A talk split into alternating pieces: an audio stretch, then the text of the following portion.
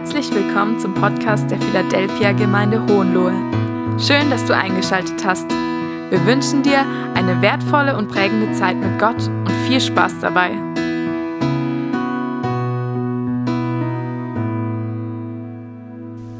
Ich möchte nochmal beten. Jesus, danke einfach für diesen Sonntagmorgen, danke für diesen Gottesdienst. Danke, dass du da bist. Und ich bete, dass du uns berührst, dass du zu uns redest, dass du in unser Leben hineinsprichst und dass wir erleben dürfen, ganz persönlich, was es heißt, dass du Auferstehung und Leben bist. Amen. Ja, es war still geworden. Still bei diesem Grab von Lazarus. Das Stimmengewirr hatte sich gelegt. Die Sonne schien heiß und so langsam, ganz langsam bewegte sich dieser Stein zur Seite und machte dieses Loch, diese Grabhöhle frei.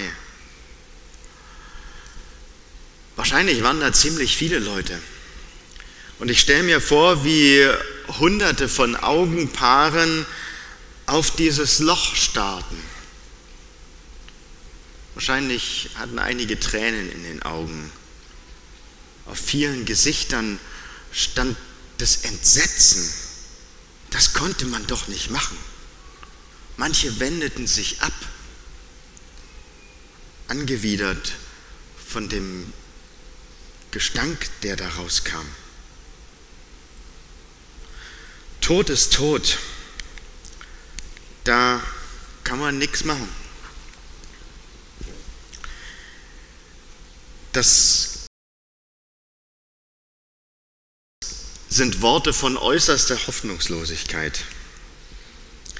Und nun stehen diese Leute da und starren zu diesem Grab.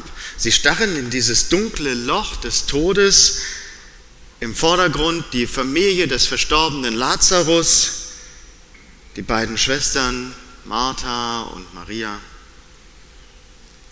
Und die Gedanken und Gefühle sind bestimmt von diesem wirklich traurigen Ereignis.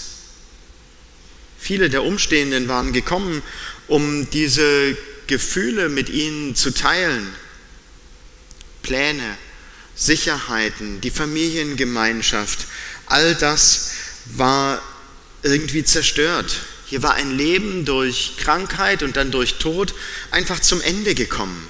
Da konnte man nichts mehr machen. Alles Menschenmögliche war unternommen worden, aber der Wille und die Tatkraft des Menschen, die können den Tod nicht brechen. Sie müssen an dieser Stelle scheitern. Und eben in der Luft lag der Geruch des Zerfalls. Er stinkt schon, sagte Martha. Und dazu kommt noch diese große Enttäuschung. Das war eigentlich das Schlimmste. So hätte es ja nicht kommen müssen. Die Situation wäre vermeidbar gewesen. Das haben ganz viele so gedacht. Darin waren sie sich auch einig. Vier Tage früher, nur vier Tage früher hätte Jesus kommen müssen. Da hätten doch Hoffnung bestanden. Da war Lazarus krank und die Schwestern hatten eine Botschaft zu Jesus geschickt. Wir haben es gerade gesehen. Herr, der, den du lieb hast, der ist krank, dein Freund. Und dann, als Jesus endlich kommt, müssen sie ihm sagen, Herr, wärst du hier gewesen? Wärst du hier gewesen, er wäre nicht gestorben. Aber Jesus war eben nicht hingegangen. Ich meine, das muss man sich mal irgendwie vorstellen. Jesus war 30 Kilometer weg, eine Tagesreise. Man wanderte damals, anders ging es nicht. Es wäre gut möglich gewesen, eben innerhalb eines Tages dahin zu kommen, sich um Lazarus zu, kommen, äh, zu kümmern. Es wäre möglich gewesen, nach Bethanien zu kommen. Aber das hat Jesus nicht gemacht. Er ist nicht hingegangen, obwohl noch Hoffnung da war. Und Hoffnung drückt eigentlich auch dieser Name Lazarus aus. Wisst ihr, was Lazarus heißt? Lazarus heißt, Gott hilft. Aber in diesem Moment, in dieser Situation hat Gott nicht geholfen. Und jetzt war er tot, der Lazarus. Und Tod ist eben tot. Und die Menschen stehen vor einem Grab, vor diesem Loch des Todes. Vielleicht gibt es ja bei dir solche Situationen, wo du keine Hoffnung mehr siehst, wo du sagst, die Sache ist jetzt echt aussichtslos, da kann man nichts mehr machen. Sozusagen, Tod ist tot. Hast du in der letzten Zeit erlebt, dass Hoffnungen in deinem Leben einfach so zerplatzt sind wie eine Seifenblase? Vielleicht hat Corona bei dir Hoffnungen zerstört. Vieles hat sich geändert in dieser Zeit. Vielleicht ahnst du, dass Pläne, die du hattest, einfach nicht mehr wahr werden können. Oder wie beurteilst du die eine oder andere Situation in deinem Leben? Ist das eher lebendig oder ist es eher tot? Vielleicht macht sich Hoffnungslosigkeit breit, wenn du in deine Familie hineinschaust, in die Situation, die da so ist. Vielleicht sitzt du hier heute mit enttäuschten, äh, mit, mit bitteren Enttäuschungen im Herzen und du denkst wie Martha, Maria und auch die Menschen um sie herum damals, die dachten und sagten, Herr, wenn du da gewesen wärst, wenn du doch nur, dann wäre es ganz anders gekommen. Und manchmal denken wir ja auch so, manchmal klagen wir Gott sozusagen direkt an und sagen, wenn du doch nur meine Gebete erhört hättest, wenn du nur meine Gebete erhört hättest für meine Kinder, dann wäre alles viel besser gewesen. Wenn du doch wirklich da gewesen wärst, damals, als ich diese depressive Phase hatte und nicht mehr weiter wusste, dann, ja dann hätte ich Kraft und Hoffnung. Wenn du, doch, wenn du mir doch nur irgendwie eine andere Lebensführung geschenkt hättest, wenn du mir einen anderen Beruf geschenkt hättest, einen anderen Partner geschenkt hättest, dann.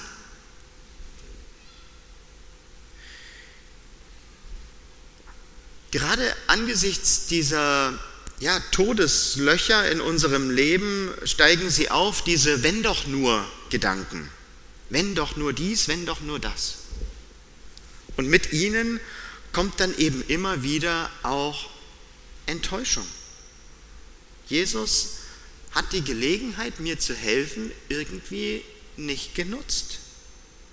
Er hat sie scheinbar verstreichen lassen. Zumindest hat er nicht so eingegriffen, wie ich mir das vorgestellt habe. Ich weiß, viele Christen würden das so gar nicht sagen. Aber dieser Gedanke, Herr, wenn du doch nur dann, dieser Gedanke, der steigt trotzdem immer wieder in uns auf. Zumindest ich kenne diese Gedanken und ich finde es ist wichtig an dieser Stelle, dass wir auch ehrlich zu uns selber sind. Und so starren wir Menschen, wie die Leute damals an diesem Grab von Lazarus, eben auf, immer wieder auch auf solche Enttäuschungen, auf so ein Loch des Todes. So ist sie eben, die Lage. Ja? Das Leben hat Tiefpunkte. Aber gegenüber dieses, dieser Grabhöhle, gegenüber dieses Loch des Todes, da steht Jesus. Ja, und was macht Jesus? Nun erstmal, auch Jesus spürt den Tod. Auch er riecht in diesem Moment diesen Gestank. Auch er weiß, was Sterben ist. Und er weiß, dass Sterben für ihn auch demnächst selber dran ist, bittere Realität werden wird. Er ist unterwegs nach Jerusalem. Er ist unterwegs auf dem Weg zum Kreuz letztlich. Und was macht Jesus? Was macht Jesus in diesem Moment im Gegenüber zu diesem Loch des Todes? Wir lesen das in Vers 41. Vielleicht haben wir es gerade wahrgenommen, als diese Geschichte gelesen wurde. Vielleicht haben wir es aber auch überhört. Jesus aber blickte nach oben und sagte, Vater, Jesus hat an dieser Stelle eine ganz andere Blickrichtung als alle Menschen um ihn herum. Er hat eine ganz andere Sichtweise, er hat eine völlig andere Perspektive. Jedermanns Blick ist gefangen von diesem Loch des Todes, von diesem Grab. Aber Jesus, Jesus sieht nach oben. Er schaut zum Vater. Nach oben, das ist im Johannesevangelium so die Ausdrucksweise für die Wirklichkeit Gottes. Jesus lässt seinen Blick eben nicht von dieser Wirklichkeit des Sterbens irgendwie verengen, sondern Jesus sucht in dieser Situation den Blickkontakt mit seinem himmlischen Vater. Dieser Blick nach oben, dieses Wort an den Vater, das ergibt für Jesus eine völlig andere Haltung zu diesem Loch des Todes. Jesus nimmt all dieses irdische, all das Kaputte dieser Welt aus dieser Sicht nach oben wahr. Über diesen Blick nach oben in die Wirklichkeit Gottes erschließt sich für ihn eben auch das Wirken Gottes. Ihm ist klar, dass Gott hier was tun will, dass sein himmlischer Vater etwas tun will. Gerade die aussichtslosen Dinge sind Gottes Gelegenheiten, damit die Herrlichkeit Gottes wirklich sichtbar werden kann und sichtbar wird in unserem Leben. Lazarus, komm heraus. Hinein in diese beklemmende Stille, die da geherrscht haben muss, kommt diese gebietende Stimme von Jesus. Lazarus, komm heraus. Für die Leute ist Lazarus tot, aber für Jesus lebt er. Es ist ihm völlig klar, Lazarus lebt, der muss nur rauskommen. Gibt es so eine Jesus-Sicht auch für uns? Jesus selbst beantwortet diese Frage schon im Vorfeld. Er sagt zu den Jüngern, diese Situation ist gekommen, damit sie glauben. Er sagt, dass er wegen der Jünger sogar froh ist über die dramatische Entwicklung dabei Maria, Martha und eben Lazarus. Eben damit ihr glaubt. Jesus drückt den Wunsch aus, dass die Leute eine andere Sichtweise bekommen, seine Sichtweise. So betet er ja auch, Vater, um der Leute willen, damit sie glauben. Und im Gespräch mit den beiden Schwestern wird es noch deutlicher, habe ich dir nicht gesagt, wenn du glaubst, wirst du die Herrlichkeit Gottes sehen? Was ist das für ein Glaube, den Jesus da meint? Was ist das für ein Glaube, der einen Toten wieder lebendig machen kann? Es ist auf jeden Fall ein ganz anderer Glaube als der Glaube, den Martha hatte. Den können wir uns ja mal anschauen. Martha sagt nämlich ihr, ihr Glaubensbekenntnis auf an dieser Stelle. Sie konnte das auswendig. Als Jesus zu ihr sagt, dein Bruder wird auferstehen, da spult sie ihr Glaubensbekenntnis so richtig ab. Ja, Herr, ich weiß, dass er auferstehen wird bei der Auferstehung am jüngsten Tage. Alles klar, ich weiß Bescheid. Aber was Maria und Martha wirklich glauben, das zeigt sich, als sie da mit Jesus am Grab stehen. Was hat Jesus gesagt? Jesus hat gesagt, nehmt den Stein weg. Und Martha antwortet entsprechend ihres Glaubens. Ist es euch aufgefallen? Sie sagt, Herr, das geht nicht. Der riecht schon. Da ist schon Verwesung eingetreten. Der liegt schon vier, Tag im, vier Tage im Grab. Das geht nicht. Das können wir nicht machen. Das ist das, was sie wirklich glaubte, was in ihrem Herzen war. Ich merke das immer wieder. Mit unserem Mund können wir ganz viel sagen, können wir ganz viel von uns geben. Aber was glauben wir wirklich in unserem Herzen? Was ist drin in unserem Herzen? Es geht Jesus um den Glauben in unserem Herzen. Dieser Glaube formt eine neue Sichtweise. Dieser Glaube, der hat eine Perspektive, die eben nicht mehr an dieses Loch des Todes gebunden ist, sondern an die Möglichkeiten Gottes. Wir haben gerade eine neue Gemeindeleitung eingesetzt. Und nun könnte man sagen, naja, was soll's? Thomas, das, das ist doch alles Käse. Ja, wir sind ein paar Leute, nicht viele, keine Megagemeinde. Was sollen wir schon bewirken hier als Philadelphia Gemeinde Hohenlohe in einem Örtchen namens Feddelbach? Was soll das schon? Das ist die eine Sichtweise, die man, die man haben kann. Und die andere Sichtweise ist, dass wir danach schauen, was sind die Möglichkeiten Gottes, die er uns geben möchte. Und ich wünsche mir sehr, dass wir das immer und immer wieder tun. Das haben wir in der Vergangenheit gemacht. Wir haben immer wieder danach gefragt, wo sind Gottes Möglichkeiten und das wollen wir auch weiterhin tun.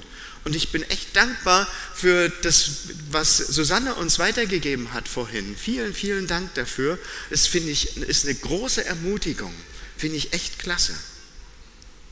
Also, was ist in unserem Herzen? Wie können wir diese Herrlichkeit Gottes erleben? Und die, die erste Antwort, wie das funktionieren kann, gibt Jesus. Er sagt, nimm den Stein weg. Bisschen hinterherkommen hier. Er nimm den Stein weg. Das sagt er auch uns. Ich glaube, wir haben in unserem Leben immer wieder solche ja, Löcher des Todes. Und damit niemand drankommt, damit nichts davon irgendwie nach außen dringt, machen wir einen großen, dicken Stein davor. So groß wie möglich. Und Jesus sagt uns nun, nimm den Stein weg. Damit spricht er sein Wort in die Situation hinein. Der Ruf des Lebens dringt in dieses Loch des Todes hinein. Nimm den Stein weg. Nimm den Stein weg von deinem Inneren. Öffne die Tür zu den dunklen Kellerräumen deines Lebens. Öffne die Tür zu den Kammern, in denen vielleicht schon Verwesungsgeruch drin ist. Und die du einfach nur gerne hüten möchtest, wo du nicht möchtest, dass da irgendjemand reinschaut, wo du auch nicht möchtest, dass Gott da irgendwie reinschaut. Öffne diese Türen für Jesus, damit er sein lebensschaffendes Wort da hineinsprechen kann. Oder geht es dir wie Martha und Maria und den Menschen damals? Herr, das ist peinlich. Die ganze Sache stinkt doch zum Himmel. Herr, bitte nicht jetzt. All die Leute hier. Das geht doch nicht. Aber Jesus macht sich da überhaupt nichts draus. Er will genau an unsere dunklen Löcher heran. Er will, dass wir ihm vertrauen. Er will, dass wir mit seinen Möglichkeiten rechnen. Ich bin die Auferstehung und das Leben. Wenn du glaubst, wirst du Gottes Herrlichkeit sehen. Das sagt Jesus. Die Herrlichkeit Gottes sehen, das meint, wir dürfen die persönliche Gegenwart Gottes spürbar in den Blick bekommen, in unserem Leben erleben. Wir dürfen merken, Gott ist da. Das Versprechen Jesu an uns lautet, wer glaubt, wird die Gegenwart Gottes spürbar erleben, auch mitten im Chaos dieser Welt. Wer glaubt, wird die Gegenwart Gottes spürbar erleben in der Gemeinde bei aller Unzulänglichkeit der Christen und des Miteinanders und der Fehler, die gemacht werden und der Verletzungen, die wir uns vielleicht gegenseitig zufügen. Wer glaubt, wird die Gegenwart Gottes erleben, auch gerade in der Gemeinde. Und wer glaubt, wird die Gegenwart Gottes und seine Herrlichkeit spürbar erleben in seiner Familie, in seinem Beruf, einfach im ganz normalen Leben, in deinem Alltag darfst du das erleben. Nicht Verzweiflung, nicht Hoffnungslosigkeit, nicht das Ende der menschlichen Möglichkeiten sind irgendwie herrlich. Das ist ganz klar, da ist die Bibel völlig ehrlich. Aber gerade in dieser Situation der Verzweiflung, der Hoffnungslosigkeit, wo wir nicht mehr weiter wissen, gerade da dürfen wir die Gegenwart Gottes spürbar erleben. Und da leuchtet seine Herrlichkeit auf. Das wünscht sich Gott für uns, dass wir unser Leben eben für diese Herrlichkeit öffnen. Ich bin die Auferstehung und das Leben. Wenn du glaubst, wirst du Gottes Herrlichkeit sehen. Das ist so eine gewaltige Zusage, die Jesus uns da macht. Aber wie gehen wir damit um? Wie gehen wir mit diesem Versprechen, das Jesus uns gibt, um? Wie gehen wir damit um, wenn es eng wird? Wie gehen wir damit um? Ja, wenn wir wissen, Jesus kann Wunder tun, aber wir erleben es nicht in der Form, wie wir es gerne hätten. Martha nimmt dieses Versprechen von Jesus ernst. Jesus hatte gesagt, dein Bruder wird auferstehen. Martha nimmt das ernst und sie macht sich ihre eigene Erklärung und sie spricht von dem Tag, an dem alle Toten auferstehen müssen.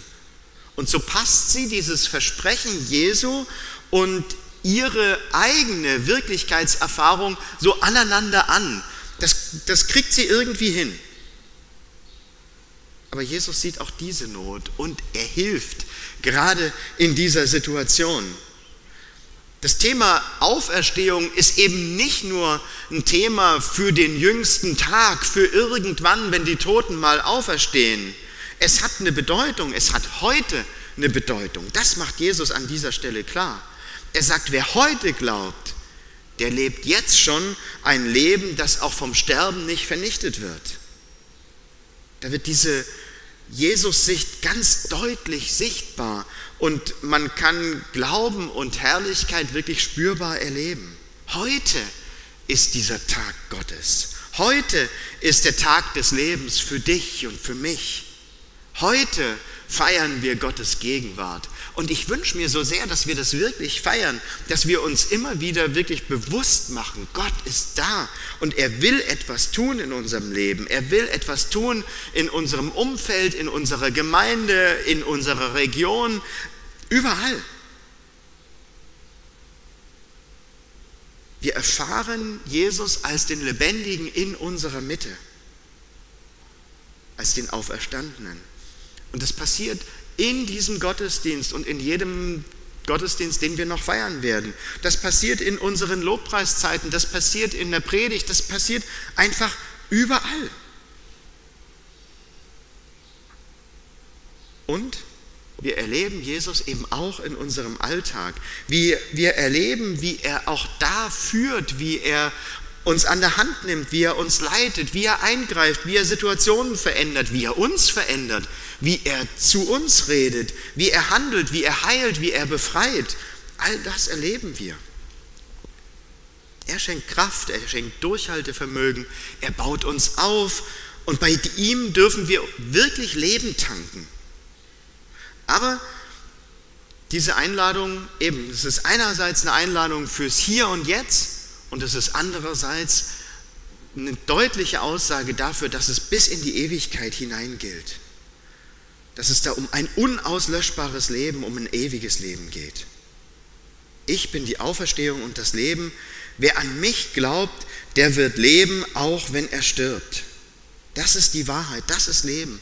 Wir glauben nicht nur an die Lebendigkeit in diesem Leben, sondern eben auch an eine Herrlichkeit bei Jesus an ein Leben mit ihm. Und ein letzter Gedanke. Jesus sagt, bindet ihn los.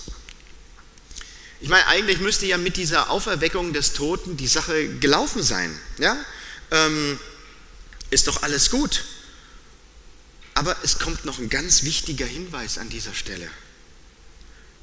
Der Tote hat noch ein Tuch über, sein, über seinem Gesicht. Er kann noch nicht richtig sehen. Er ist noch eingebunden in solche ähm, Leichentücher, die damals benutzt wurden. Er kann kaum gehen. Er ist zwar lebendig, aber lebensfähig, wirklich lebensfähig ist er nicht. So wie er ist, kann er nicht selbstständig leben. Selbst bei den kleinsten Kleinigkeiten wäre Lazarus in diesem Zustand auf die Hilfe anderer angewiesen.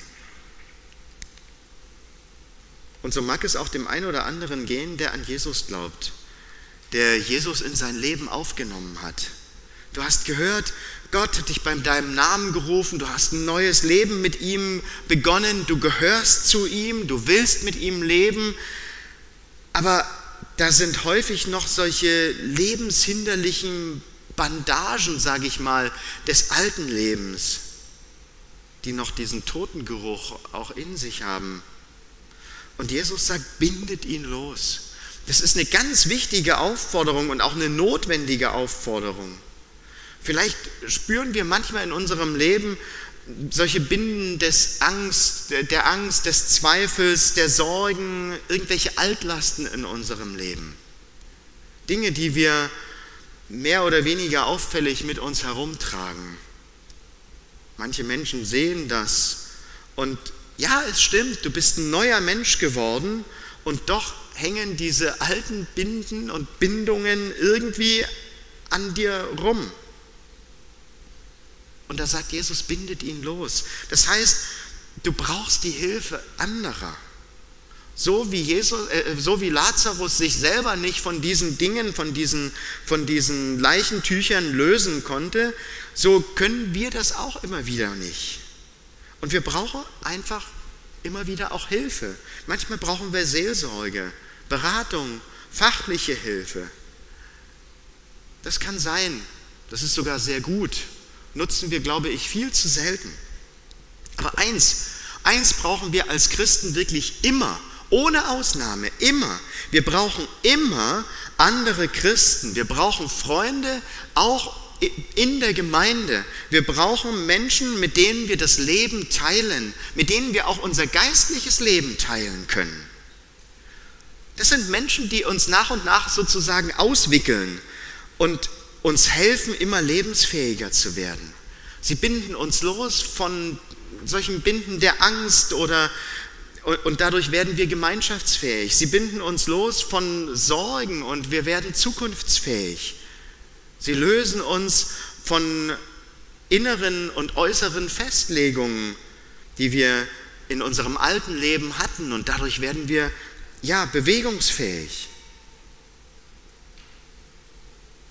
Weißt du, wenn du doch lebendig gemacht wurdest von Jesus, dann solltest du nicht wie ein Toter durch die Gegend humpeln sozusagen. Nee, ein Toter humpelt auch nicht. Aber du solltest nicht wie ein Toter aussehen und irgendwie gebunden sein. Bindet ihn los. Das ist auch ein Auftrag, den wir als Gemeinde haben, aufeinander zu achten, einander zu helfen, damit dieses Leben wirklich siegt. Jesus sagt, ich bin die Auferstehung und das Leben. Wer an mich glaubt, der wird leben, auch wenn er stirbt. Wenn du glaubst, wirst du Gottes Herrlichkeit sehen. Wo Jesus auftaucht, da hat der Tod keine Chance mehr. Da sind wir lebendig. Wo Jesus anfängt in deinem Leben zu wirken, kommt er mit seiner lebendig machenden Auferstehungskraft. Auferstehung und Leben, das ist Jesus. Jesus sagt, ich bin die Auferstehung und das Leben. Und er ist es für heute, für dich und für mich. Er ist es für uns als Gemeinde. Ich lade dich ein, ich lade uns ein zu einem Leben wirklich mit ihm, in dieser Auferstehungskraft Jesu, in dieser Freude auch über die Auferstehung von Jesus und dass er dieses Auferstehungsleben in unser Leben hineingibt, dass er uns das schenkt. Dazu möchte ich dich einladen, dich wieder da neu festzulegen und sagen, ja Jesus, ich möchte es erleben. Sei du auch für mich Auferstehung und Leben in den jeweiligen Lebenssituationen, die dich gerade betreffen. Ich möchte gerne beten. Lieber Herr Jesus Christus, Herr, wir danken dir so sehr, dass du wirklich Auferstehung und Leben bist. Wir danken dir so sehr, dass das keine Theorie ist, sondern dass es wirkliche Realität ist. Herr, danke, dass du uns Leben schenkst und dass es nicht nur irgendwie so ein ja, so, so ein gerade so Leben ist, so ein Leben mit Ach und Krach, ein Leben in, in Gebundenheit, sondern dass du uns ein Leben ermöglichen möchtest, das frei ist, so wie dieser Lazarus ausgewickelt wurde aus diesen, diesen Binden des Todes, so willst du auch uns ein Leben in Freiheit schenken, ein Leben in Freiheit mit dir, in Gemeinschaft mit dir. Herr, und ich bete für jeden Einzelnen von uns, dass du uns genau das schenkst. Dass du uns hilfst, uns dafür zu öffnen, für dich und für dieses Leben, was du gibst. Amen. Danke, dass du dabei warst. Wir hoffen, du konntest etwas für dich mitnehmen. Bei Fragen wende dich gerne an info at philadelphia-gemeinde.de oder schau auf unserer Homepage www.philadelphia-gemeinde.de vorbei. Bis zum nächsten Mal und Gottes Segen.